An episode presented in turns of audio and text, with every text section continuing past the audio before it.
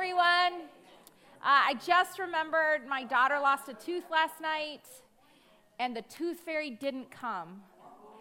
I just remembered that. And this time I'm going to tell her that the tooth fairy is a boy, and it's not a girl's fault. The timing was off.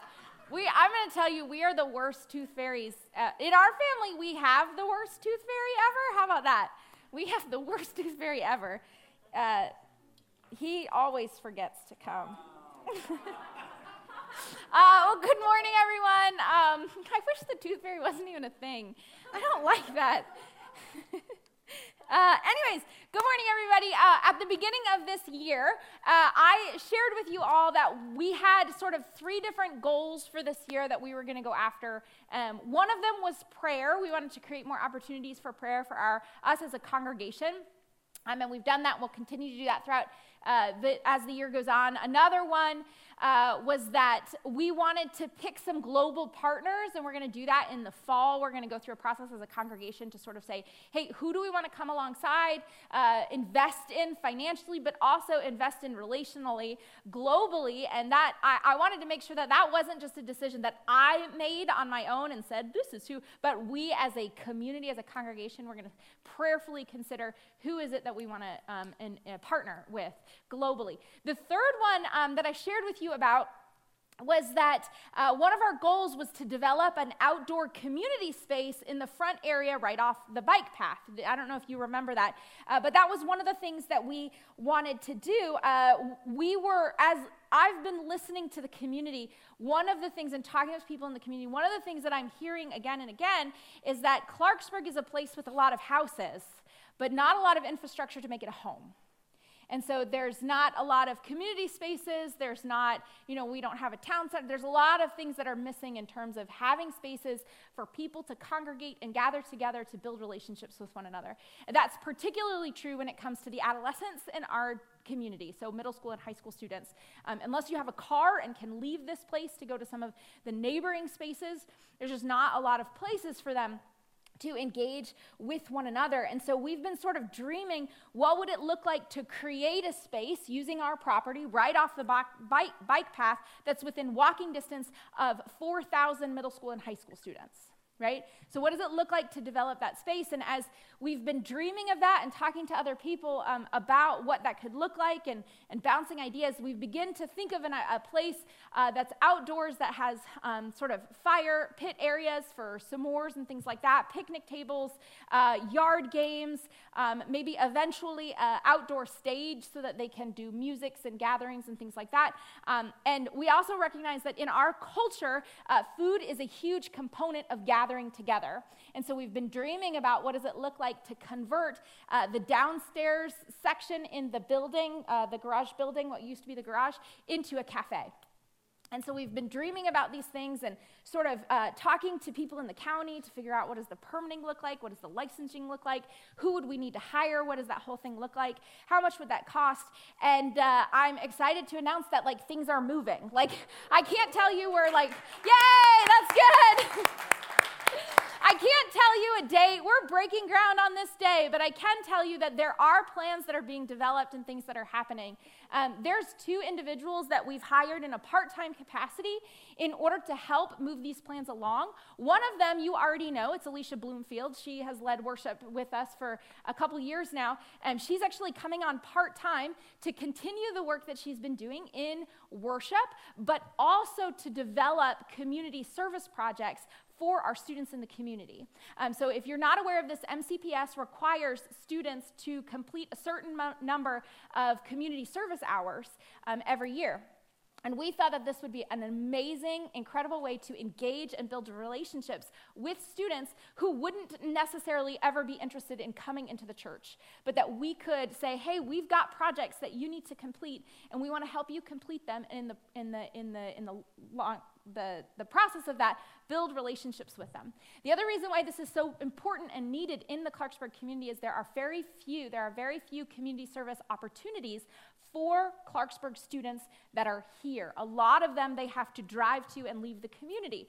And what that creates in the developing uh, mind of an adolescent is that in order to volunteer, in order to help in uh, help community, you have to leave the very community you live in and go somewhere else to do it, which is a dangerous thing because it creates a lack of ownership for students to say, This is my place and I'm going to take care of it.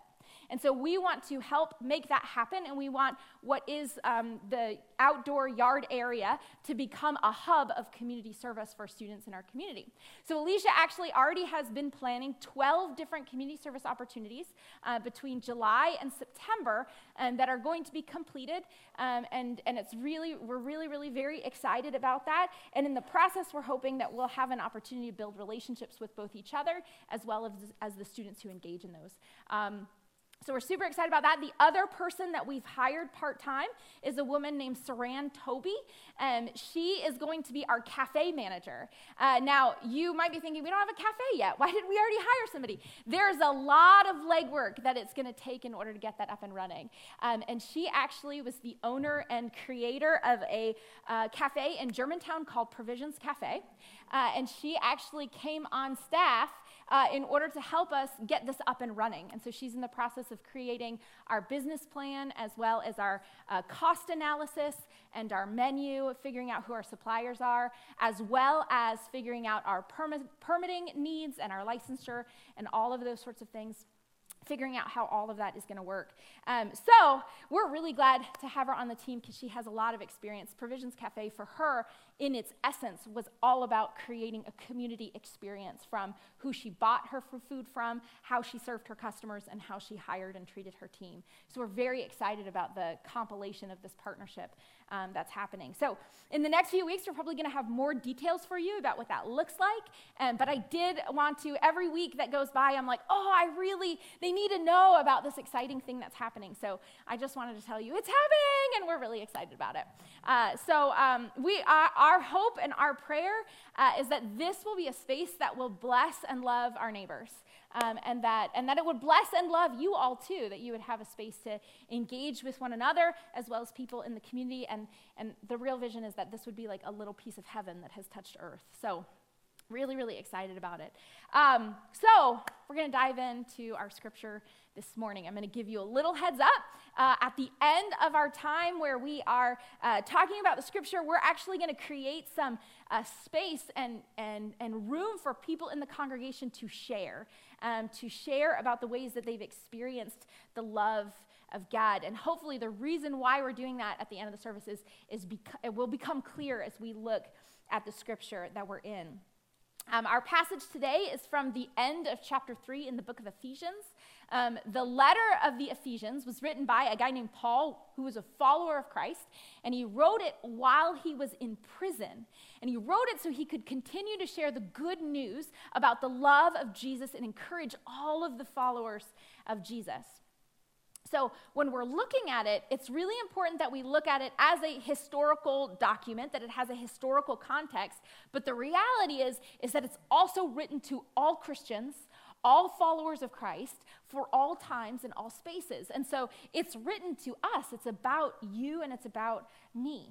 Now, we've already spent about four weeks working our way through this passage, and we're only at the end of chapter three, so you can imagine we're not, it's not a snail's pace, but maybe like a turtle on a little uh, race car or something. I don't know. But, but we're, we're trying to, we're not going too fast, but we're, we're going to get there. Um, and as we've looked at it over the past couple weeks, what I'm hoping you've grasped is that when we look at Scripture, we have to be very careful to not just say, oh, this is the verse, and outside of any of the context it's written in, this is what the verse means. We really need to understand how the writers in Scripture are building their greater argument, sort of what they're talking about in context to understand what any one particular thing means. And what Paul does in the book of Ephesians is actually incredibly important to understand. He sort of builds a little foundation, and then he's like, okay, y'all got that? All right, great. Because of that foundation, let me lay the next principle. All right, you got that? Okay, because of that, let's talk about the next thing, right? So if we jump all the way to chapter three without understanding what happened in chapter one and two, we could easily take something out of context. We have to understand what he's already laid, and because of that, here's this, and for that reason, here's this. And so the first layer that we really looked at when we were looking at chapter one was he saying, Listen, listen, I want you to understand that God has blessed you. Remember this? In Christ, God has blessed you. He's chosen you. He's adopted you. He's forgiven you. He set you free. You are now the treasured inheritance of God. And he laid that as the foundation. And then he moved to the next thing. He said, Listen, once that's solid, you can understand this next piece. I'm not praying for your circumstances to change. You don't need your circumstances to change. What I need you to understand is that whatever circumstances you're in, that you would be drawn closer to the presence of God, that you would know the power that is in you that raised Christ from the dead. Because you've already been blessed. You don't need your circumstances to change. You need to draw close to God. And he says, okay, once you get that, let me add another layer. The reason why it's so incredible that you have been raised to life in Christ is because remember, you were once dead. You were once like the walking dead. You were once zombies. You were once slaves to your own selfishness.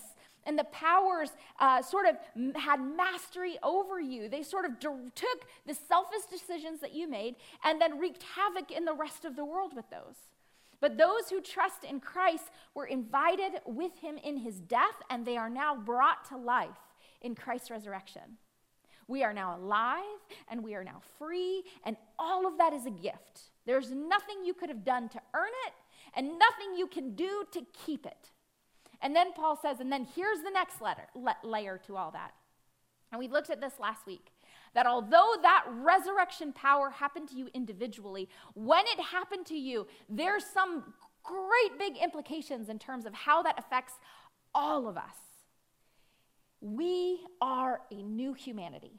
We're a new family. That Christ has torn down the walls of hostility that separated every tribe, every nation, and every tongue. All of those are gone. And we are now united in the diversity of this family. We are a new humanity. We're a new family, which is the church. And here's the real powerful thing that we ended with last week. We talked about how God didn't do this just so we could be one big happy family. He didn't just do it, there was a purpose to it. His whole purpose was that this united family that is, uh, covers every tribe, nation, and tongue would actually announce to the powers that God is wise and that God is love that the existence of this diverse, unique family that has different skin tones, cultural viewpoints, languages and accents, and believes that belonging to God, belonging to Jesus is bigger than anything else, actually announces the wisdom of God to the powers that are in this world that seek to destroy it. The existence of this family who can sort of say, like, I'm a sinner and I'm saved by grace and they are too. And i might not like the food that they eat. And i might like not like their voting preferences. And i don't understand why they talk the way that they do. It kind of makes me feel uncomfortable. But probably i come off that way too. And i'm really really glad that jesus saved all of us. The ability to do that is a direct challenge to the powers to the rulers and the authorities of this world that might have this that have this unseen influence in our already selfish choices, right? See, in this family, in the church, in God's family, the powers don't get to define what happens here. The things that divide us and break us out there, the things that cause us to abuse one another and take advantage of one another, they don't get a say in here. All that gets a say in here is that God's love and his grace is saving and renewing all of us. And that's God's vision of the church, and that's what Paul is talking about. Now, this is a big deal. And so then Paul's like, okay, everybody got that? Let's let that wet cement, like let that solidify. Okay, now we go on to the next thing. And that's what we're diving in today. Paul doesn't disappoint as he builds on this thread. He says, listen, because we are now this new family, there's really, really big things at stake. Really big things at stake. And so Paul gets on his knees and he says, Now I'm going to pray for you again. And so if you want to join me, we're going to be in chapter 3, verse 14. And we're going to read through 19. What Paul says is this for this reason, for all the things we just talked about, because we're this big united family, for this reason, I kneel before the Father. Now you have to understand, kneeling wasn't for prayer wasn't normal in the ancient world. You stood for prayer. That's how you prayed. When you were kneeling for prayer, it meant that you were throwing your whole body into it. Right? You were begging, begging God for something. For this reason, I throw myself at the mercy of the heavenly Father, from whom every family in heaven and on earth derives its name. I pray, and Paul's going to name three things that he's praying for. I pray that out of his glorious riches, he may strengthen you with power through his spirit in your inner being, so that Christ may dwell in your hearts through faith. And I pray that you, being rooted and established in love, may have power together with all of the Lord's holy people to grasp how wide and how long and how high and how deep is the love of Christ and to know this love that surpasses knowledge, that you may be filled to the measure of all of the fullness of God. Now, what is Paul saying here? Uh, why does he feel like this is so important that he feels like he's got to stop everything, his whole argument, and say, no, no, no, I need to make sure you've got this next piece? Why does he throw himself on his knees and say, you got to get this? This is what I'm praying for you. So let me explain it with a story. Uh, there once was a woman, uh, and she was just kind of maybe a middle class woman. She didn't make a lot of money, but she could always make ends meet, like it was fine. And one day her uncle died, and she got news that her uncle had left her a certain amount of money in an account. And she knew about the account, but she really didn't think that he had that much money. He had that much when he died. And so she never really looked into it, and she continued to just live her life as it was. And then one day, several, several years later, the woman got sick and she lost her job and she struggled to keep her car running and a roof over her head. It got so bad that she actually had to make some really difficult decisions about do I feed my car or do I feed myself? How am I going to do this? As the season passed, she got through all of it. But there was a letter that came in the mail to remind her that she had this account that no one had ever looked into and she had never really done anything with. And as she looked into the account, what she found was there was a huge sum of money in that account. It was hers, but she had never drawn on the account. She had never used any of it. And as she was thinking back, she was like, oh my gosh, all of those years where I couldn't even feed myself and my car at the same time, I was actually rich. I actually had everything that I needed, but never actually lived as though I was rich. I lived in complete poverty. And that's why Paul is praying this prayer. Because Paul knows, as he's just described, every single one of us who is in Christ is spiritually rich. But he's praying this prayer because he knows that there is a huge temptation for us to continue to live like we are poor, like we don't have anything. You and I have the Holy Spirit. We have the power to live spiritually rich lives, but so often we don't draw on that account that is ours, and then we live in this spiritual poverty. And the thing is, is that I fear that he's right.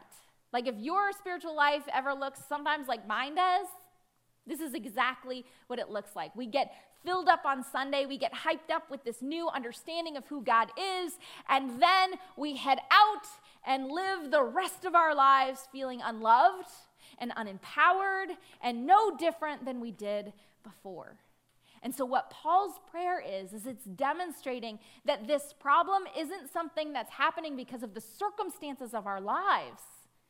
It's because we don't draw on the power that we have. And he's praying, I'm hoping you're going to wake up to how rich you are. I'm hoping you're going to wake up to how great this thing is. So, we're going to look at the three things that Paul prays for, and we're going to try to understand them a bit better. But before we move on, what I want you to do is I want you to turn to the person next to you, and I just want you to share if you've ever experienced that way where you sort of felt spiritually poor, spiritually depleted, like you didn't have the power of Christ, even though you may have known Christ. So share about that with somebody next to you. I'm just going to give you two minutes. All right, ready? Go. Make sure you include the people.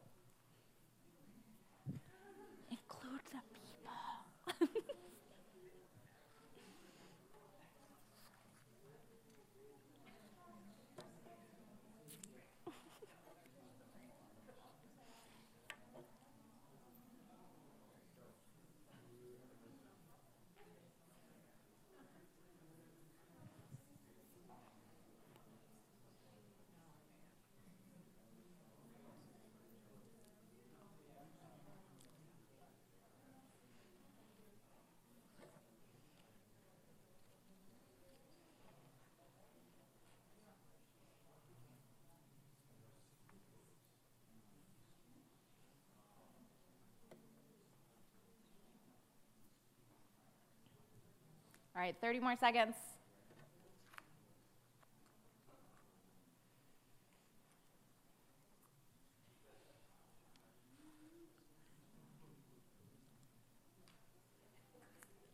All right.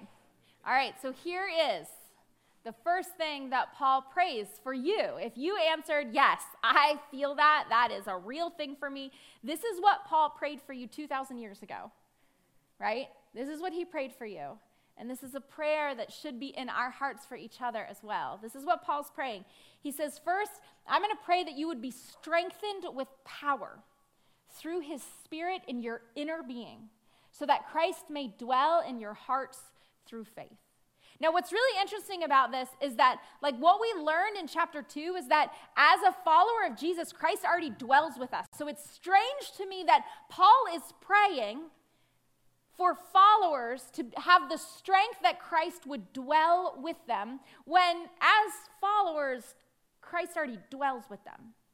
Right? He's praying that the people would have something the people already have. So, what is that about? And in fact, all three of these things Paul prays for is the exact same thing. Paul declared earlier in the chapter, like, listen, uh, you already have Christ dwelling with you. You already know the love of Christ. You already have the power with all the saints, right? But Paul prays for it again. So, why does he pray for the people to have something that the people already have?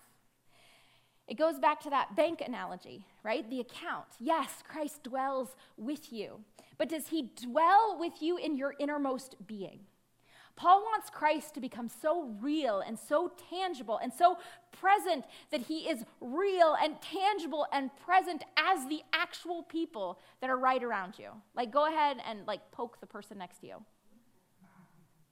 Right? Paul wants Christ to be as real and present and dwell in your innermost being that is that real to you. Now, this is where this gets me, and perhaps you can relate to this. I know that Christ loves me. Like, I know that Christ loves me. I know that He has created me just as I am. I know that He has been given me authority through His Spirit, but sometimes the truth that Christ loves me isn't as real as the criticism from the person sitting across from me. Right? Like, that feels way more real than Christ's love for me.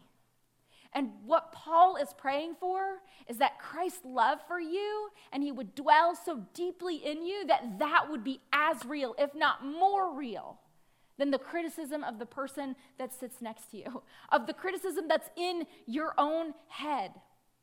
That's what Paul is praying for. And then the second thing he prays for is this that you would be rooted and established in love that you may grasp how wide, how long, how high, how deep is the love of Christ.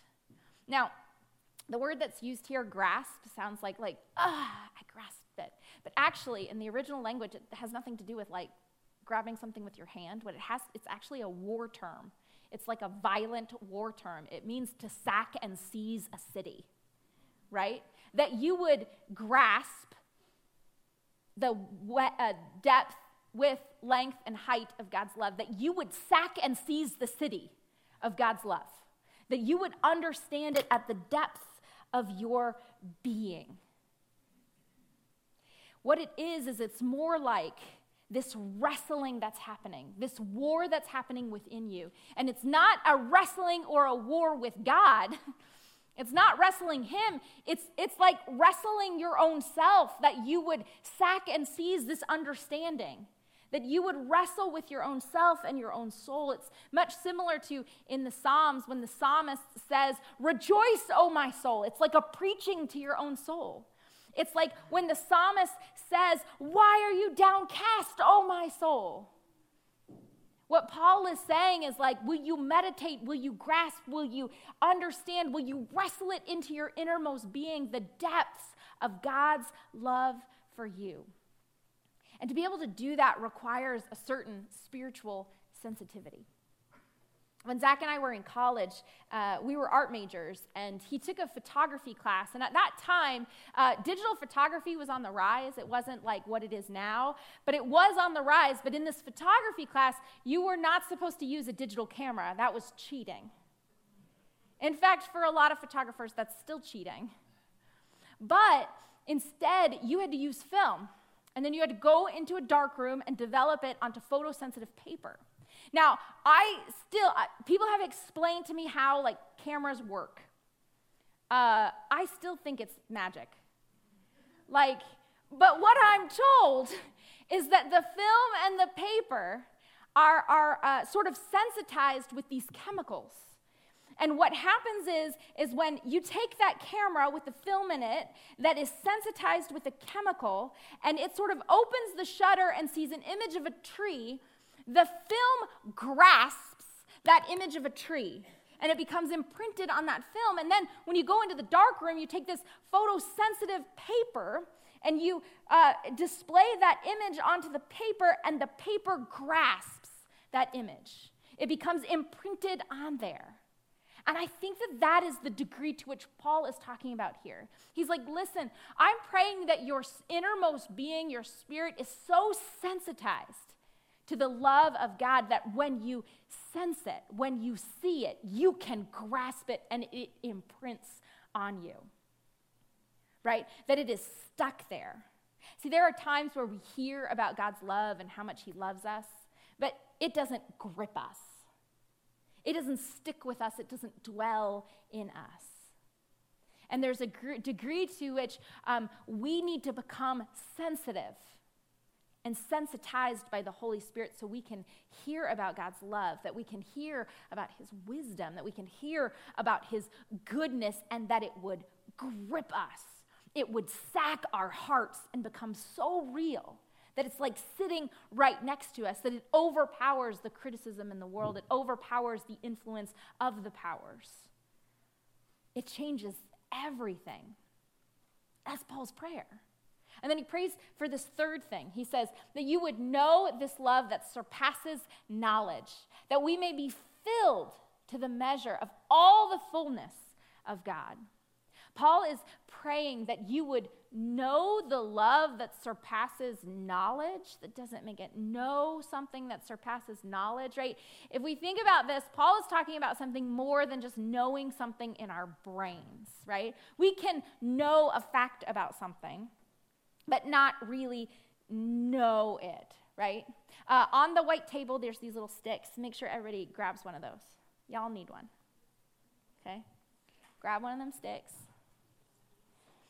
Okay, inside this stick is a little bit of honey. Now, you may know that it is sweet.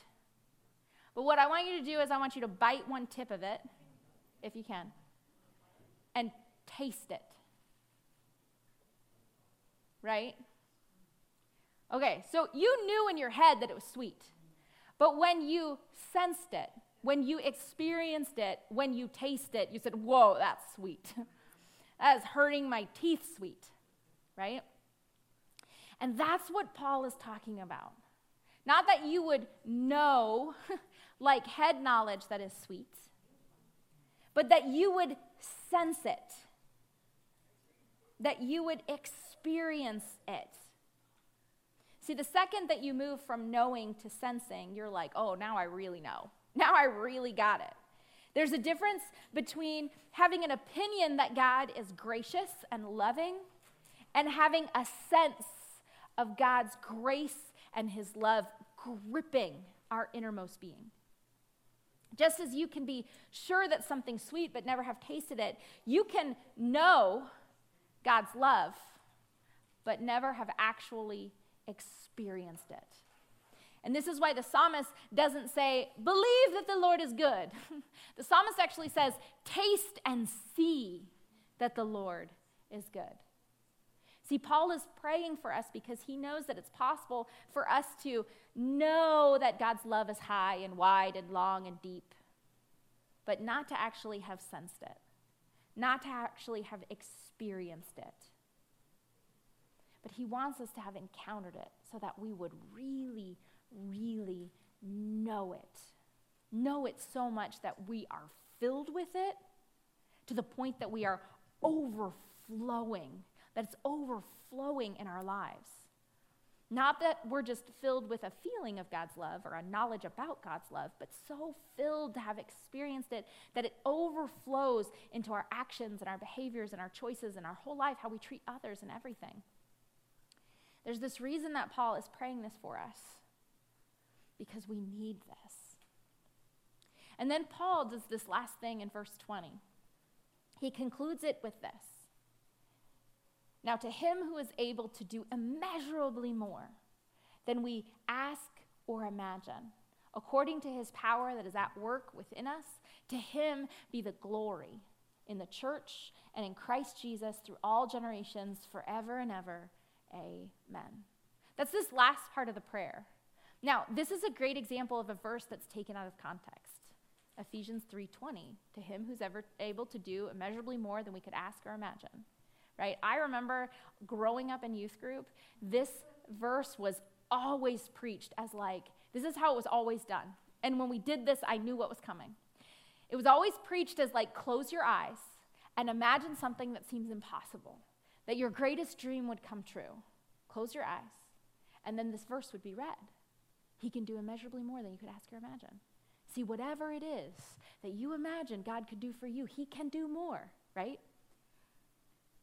I mean, yes, he can. But that always gave me the sense of that God was some sort of genie in a bottle, that like whatever I wanted, God was there to provide for me. So all I had to do was dream it and it will come, right? Speak it into the universe and it will happen. No, no, no, that is not what Paul is talking about here. That's not it at all. In context, what Paul is saying is he's talking about what Christ has already done for you and me, that he has destroyed the wall of hostility and he's brought us into this family of God so that we can be drawn close to God. That he has sent, he's loved us so much that he sent his own son to become vulnerable and killable so that we can be a part of the family of God. This is a demonstration of how much, how high, how wide, how deep is the love of God for us. And that is immeasurably more than you could ever ask for or imagine. God has done it. He's done it. No one thought that that would happen. No one did. And so, what Paul is praying for us is that we need everything that Paul is praying for.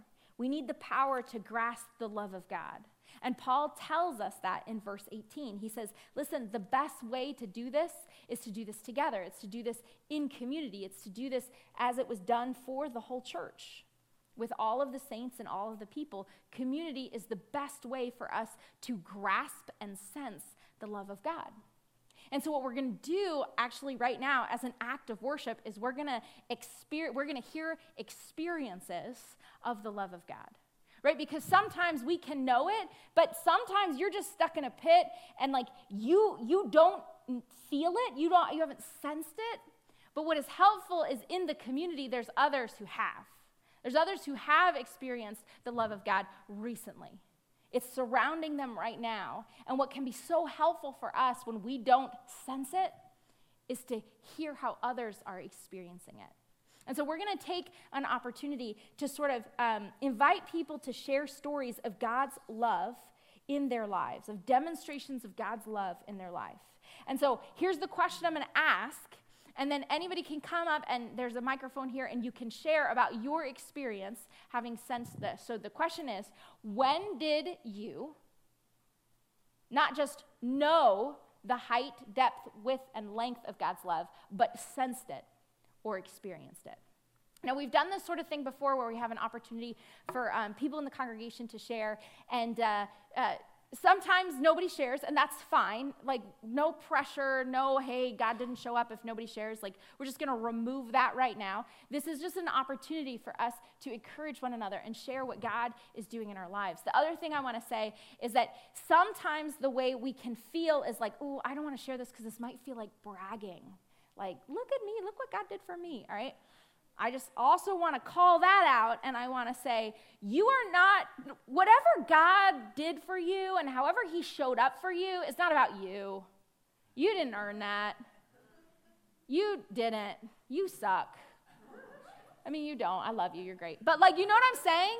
Like, when you stand up here and you share about God's love in your life and the display of that, that's not about you. That's about God. And so we just need to remove that feeling of like, ooh, people are gonna like think that I'm like bragging, like God loves me better than everybody else. No, no. So we're just gonna remove that. And again, if nobody nobody shares, that's okay. We, we don't have to feel pressure. But this is just an opportunity and a space for us to brag on God, not ourselves. To share how God is, how we're experiencing the love of God and how He's showing up in our community of people. Okay? So here's the mic. And just make sure it's on. Yep, there it goes. And uh, ready? Go whenever you're ready.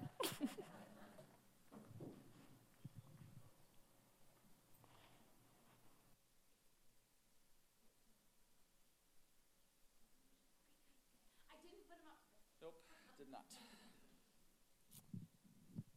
Hello. That's really loud. Um, so some of you may know this, some of you may not know this, but um, my sister has lived in Germany for about seven years. Um, she moved there. Uh, she got a really good job with a cancer research um, organization in Heidelberg, and uh, because she's like super smarty pants, um, she yeah moved there with her family, and they yeah have been making a go of it there the thing that happened for me recently was I got a chance to go and visit her um, in Germany for the first time and uh, see her two little boys and uh, be. Uh, she had asked me to be one of the godparents for their newest little guy, and so got to be a part of his baptism and got to be a part of that ceremony and um, yeah, meet some of the friends and like just people that they have connected with in Germany. Um, but what for me was like a super big highlight um, in this time was my sister and I had had a chance to kind of just walk around the city where you know where she worked and um, and uh, just kind of like reconnect almost after all the the baptism and the friends and the food and all the things. And uh, it was a really awesome like healing time for us. Um, and there was a lot of like things that hadn't been said or like pieces of things that each of us had kind of like heard from either our, our parents or our siblings or um, and and it was this really great time uh, to just like kind of get all those cards on the table and say hey actually like you know this is really what was going on and this is like really what's been going on and this is how bad things have been or this is how good things are now. Um, and uh, yeah i don't know. It just was like it was a very uh, it was a much needed time um, but i think also within me there was some some fear going there of being like man i don't know. She might be like you know still holding some sort of weird sibling grudge you know from like years and years and years and then now i get to germany and she's like i have you. So now i'm gonna like fire hose you with this all this information. So um, but yeah it wasn't anything like that. It was very it was very pleasant very very healing. And so i really am thankful that um, I know that it was it was a sacrifice for me to be away, um, and it was a sacrifice for yeah for her as well to kind of uh, host me there because you know she's working and she's got family and all that stuff. So, um, but yeah, just very thankful that we were able to heal some of those things um, and also create new connections and and bridges. So.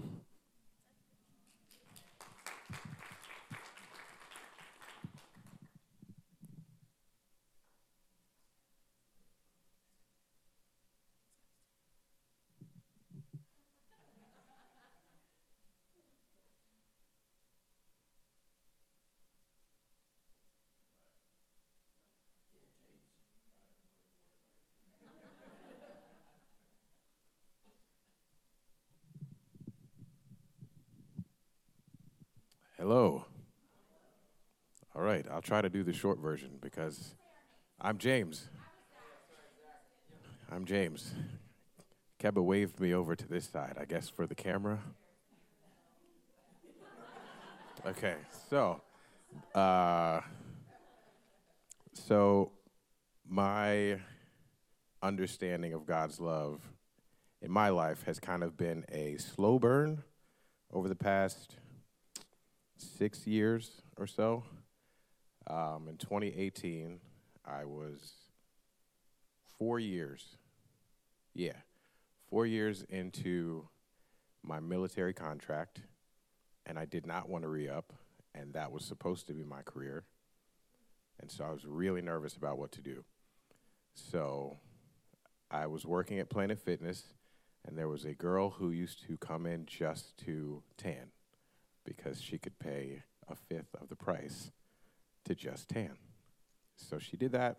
Uh, we would talk every day, and one day she was like, You don't like your job, do you? And I was like, Well, I mean, if you can see it on my face, that's bad.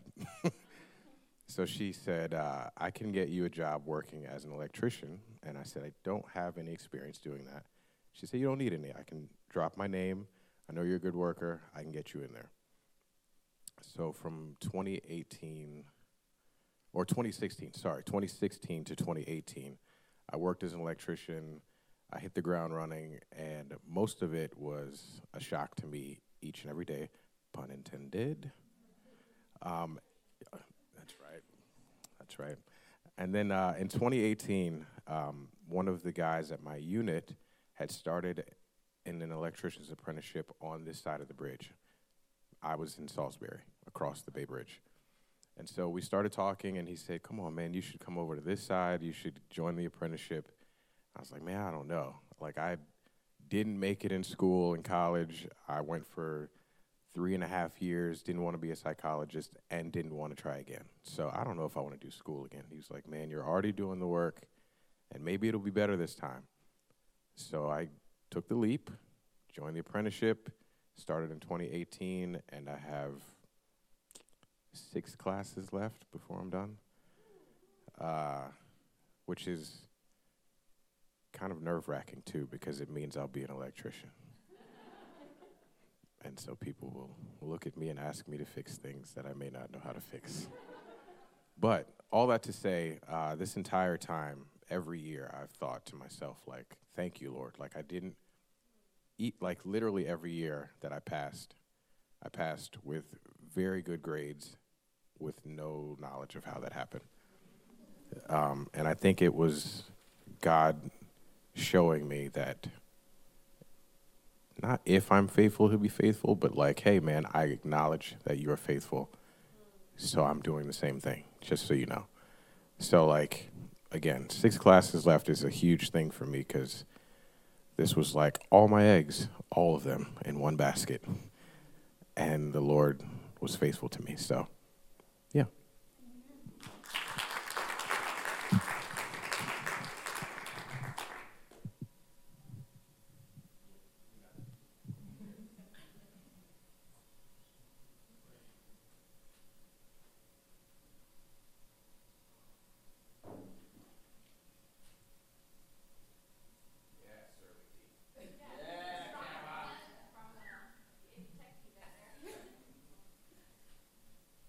Guys, I'm pregnant, so I might be really emotional, so forgive me. Um, and I hate public speaking, but I felt like the Lord kept nudging me.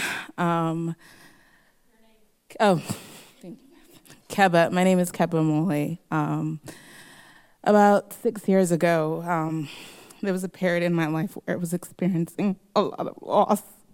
I lost my grandmother, my sister, um, I lost my sister in a tragic car accident, and I had back to back losses, ectopic pregnancy, and a miscarriage. Um, and I just remember it being the lowest point in my life, and I couldn't reconcile who I knew God was with everything that was happening in my life. And I just remember just thinking I would never have kids. I would never experience the relationship again with another woman that I had with my sister. And um, a couple months after we had our last miscarriage, I got pregnant with my first daughter. Um, and I remember delivering her, and it was this overwhelming feeling of God's goodness and just a, a reprise of like his love and his promise um, and who he was. And it was like a tangible feeling um, that I probably had never experienced prior and probably since. But I just remember um, her coming and her just bringing new light into my life and like daily my kids just constantly remind me of god's goodness and his love and his patience um, and even in the way that i care for them it, it kind of reminds me like god's love for me is even bigger than the love that i have for them. So i'm so grateful for my, the my children. And then i get to have another girl my third and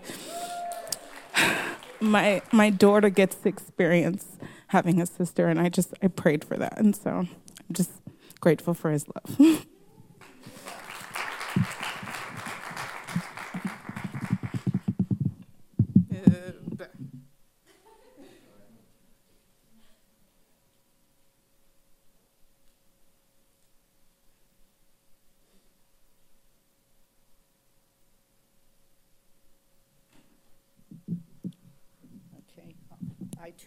be able to. The, woo, there we go, with a bang. Okay, so, woo, nice right in the light, isn't it? um, I also too do not like public speaking, um, but God always provides. That's the bottom line. Um, the reason it took me so long to get up here because it's like, which one? Which one do I talk about? Because it's just one after the other after the other. Um, now, sometimes he lets you get right up to the wire. As Pastor kind of chuckles because I, I bring her coming my over to the wire needs. Um, and I'll just go with one of the last wire ones. Um, actually, there's several of them. um, many of you know my dad had heart surgery. Um, my dad has had several heart surgeries. Um, but this one ended up being kind of almost being a real, real big one. Um, he had an aortic valve that needed replaced. Um, he had open heart surgery back in 2010, which was, it's a big. You don't want open heart surgery. Um, you don't want it when you're 84. My dad's 84, put him in high, high risk. And you know, you know your dad's going to die. You know when he gets up to a certain age, you you kind of like you know these things. You know it's happened, but you don't want it to happen. So it's like God, not yet. Please, not yet, because uh, my mom did die five years ago. So I'm kind of been keeping him going, and uh, my brother and I. Uh, so sure enough, we went on Tuesday, and uh, it's called a TAVR, uh, the non open heart. And it is amazing to me. And uh, I went in just as peaceful. Dad went in as peaceful because we had prayer warriors, quite a few in here, uh, that gave that peace. And it is amazing to have peace in a non peaceful situation and uh, I'm just praise God because they just it was just as smooth as it could possibly be. We got there. Of course, I had to drive at dark at 4:30 in the morning, the non-smooth part, uh, but I didn't hit anything. There's that. Uh, I'm not supposed to drive at dark. But God got us there. I did look at Dad at one moment. Are you scared? He said, It's a little shaky. Uh, but again, I did not hit anything. So we got there, got him in. Uh, amazingly, they went in, blew out the old valve, put in a new valve, and in two days I got him home. And, you know, we're still healing, but God is great. And He's amazing, and He always, always provides. May not be how you see it, let me put that caveat, but He always provides. So I'm just thankful and grateful. Oh, and I did get to talk to somebody in the waiting room about God uh, as I was waiting for my dad to come out. We'll see. Uh, well, I may never know. But anyhow, some seeds were planted. So, yet, God is always right there. He's always with you. And I'm thankful.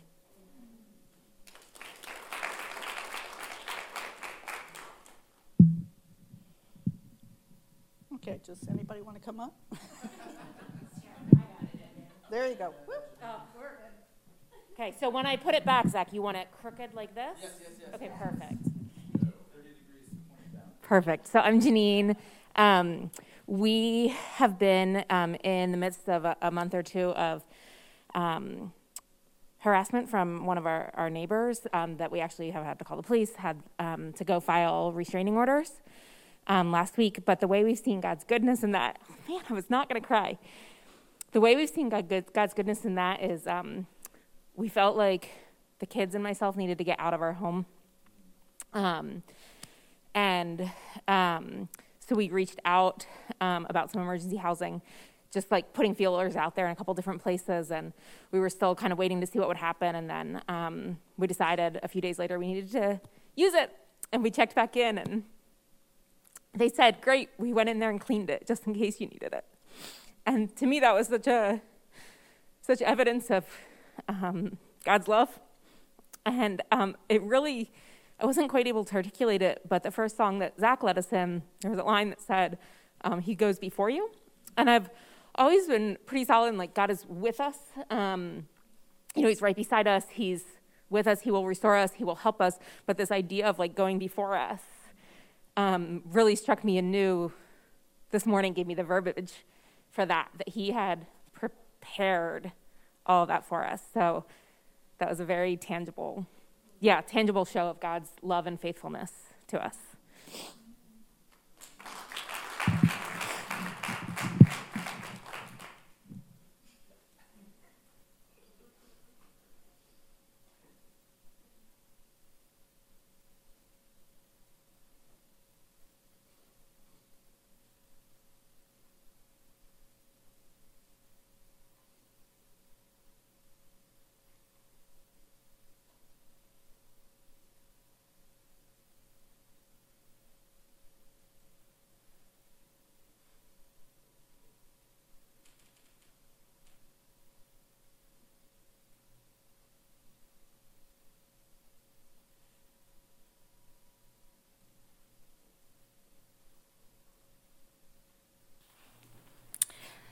There's something amazing that happens when we just don't know the love of God, but we experience it and we sense it. And so, Paul's prayer for all of us is that we would be so sensitized to the Holy Spirit that we would see the love of God, that we would taste it, we would know it, we would sense it, that we'd know the length and depth and width, that we would be empowered with all of the people to be filled beyond measure with the love of God, that it overflows into our lives. Now, my invitation for you this week is to actually uh, practice that. I know that that seems like a weird thing to practice knowing the love of God. Um, but one thing that you can do uh, is practice grasping it. Practice being sensitive to the Holy Spirit. Practice wrestling it into your innermost being. And if you've never done that before, um, a way that I practice doing that is actually through journaling. Uh, it's this practice of sort of writing down something that is true about God. and then begin to think of all of the ways that it either you see evidence of that around you or you struggle to see that playing out in a different area of your life. And then keep hammering it. God, I know that you are gracious, but in this area, I don't feel grace. And so, what are you doing? And how does this look? And, and maybe I could maybe see you showing up here that you would journal that as best you can. And if others of you are like, I don't write, like I don't like journaling, I don't like writing, if you want to take a walk and you want to talk and speak out loud to the air, of God, I do not see you in this space. I do not sense your love right now, but I want to. So, oh my soul, God loves you deep and wide and long. Would you know it? Would you sense it?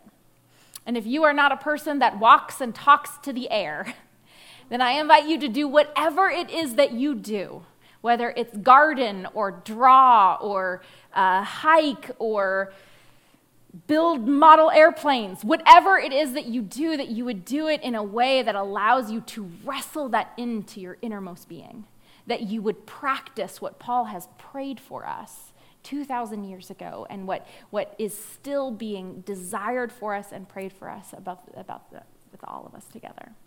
All right? Let's pray together, and then we're going to uh, sing one more song in order to uh, worship our Heavenly Father who has blessed us beyond measure. Father God, we are so grateful for you. We are grateful for your love. And we are sorry that, like, we confess that we don't always get it, that we, we can know it and we can hear it, but, but we miss it over and over again. We're like these little kids that, like, don't uh, feel the love of our parents, even though they're providing for us and they're feeding us and they're comforting us. Like, we just miss it all the time. And so, Father God, I ask that you would uh, just surround us with your love, but, but that you would also empower us to strengthen our innermost being to be sensitive to it, to wrestle it into ourselves, so that we might be filled and transformed, so we may walk into the spaces that we live, work, and play, overflowing with your love, that it would pour out into our actions and our words and the way we treat others. We are so thankful for the evidence of your love that people have testified here today. And Father, we are so grateful for you and what you are doing. Father, we pray all of these things in your holy and your precious name. Amen.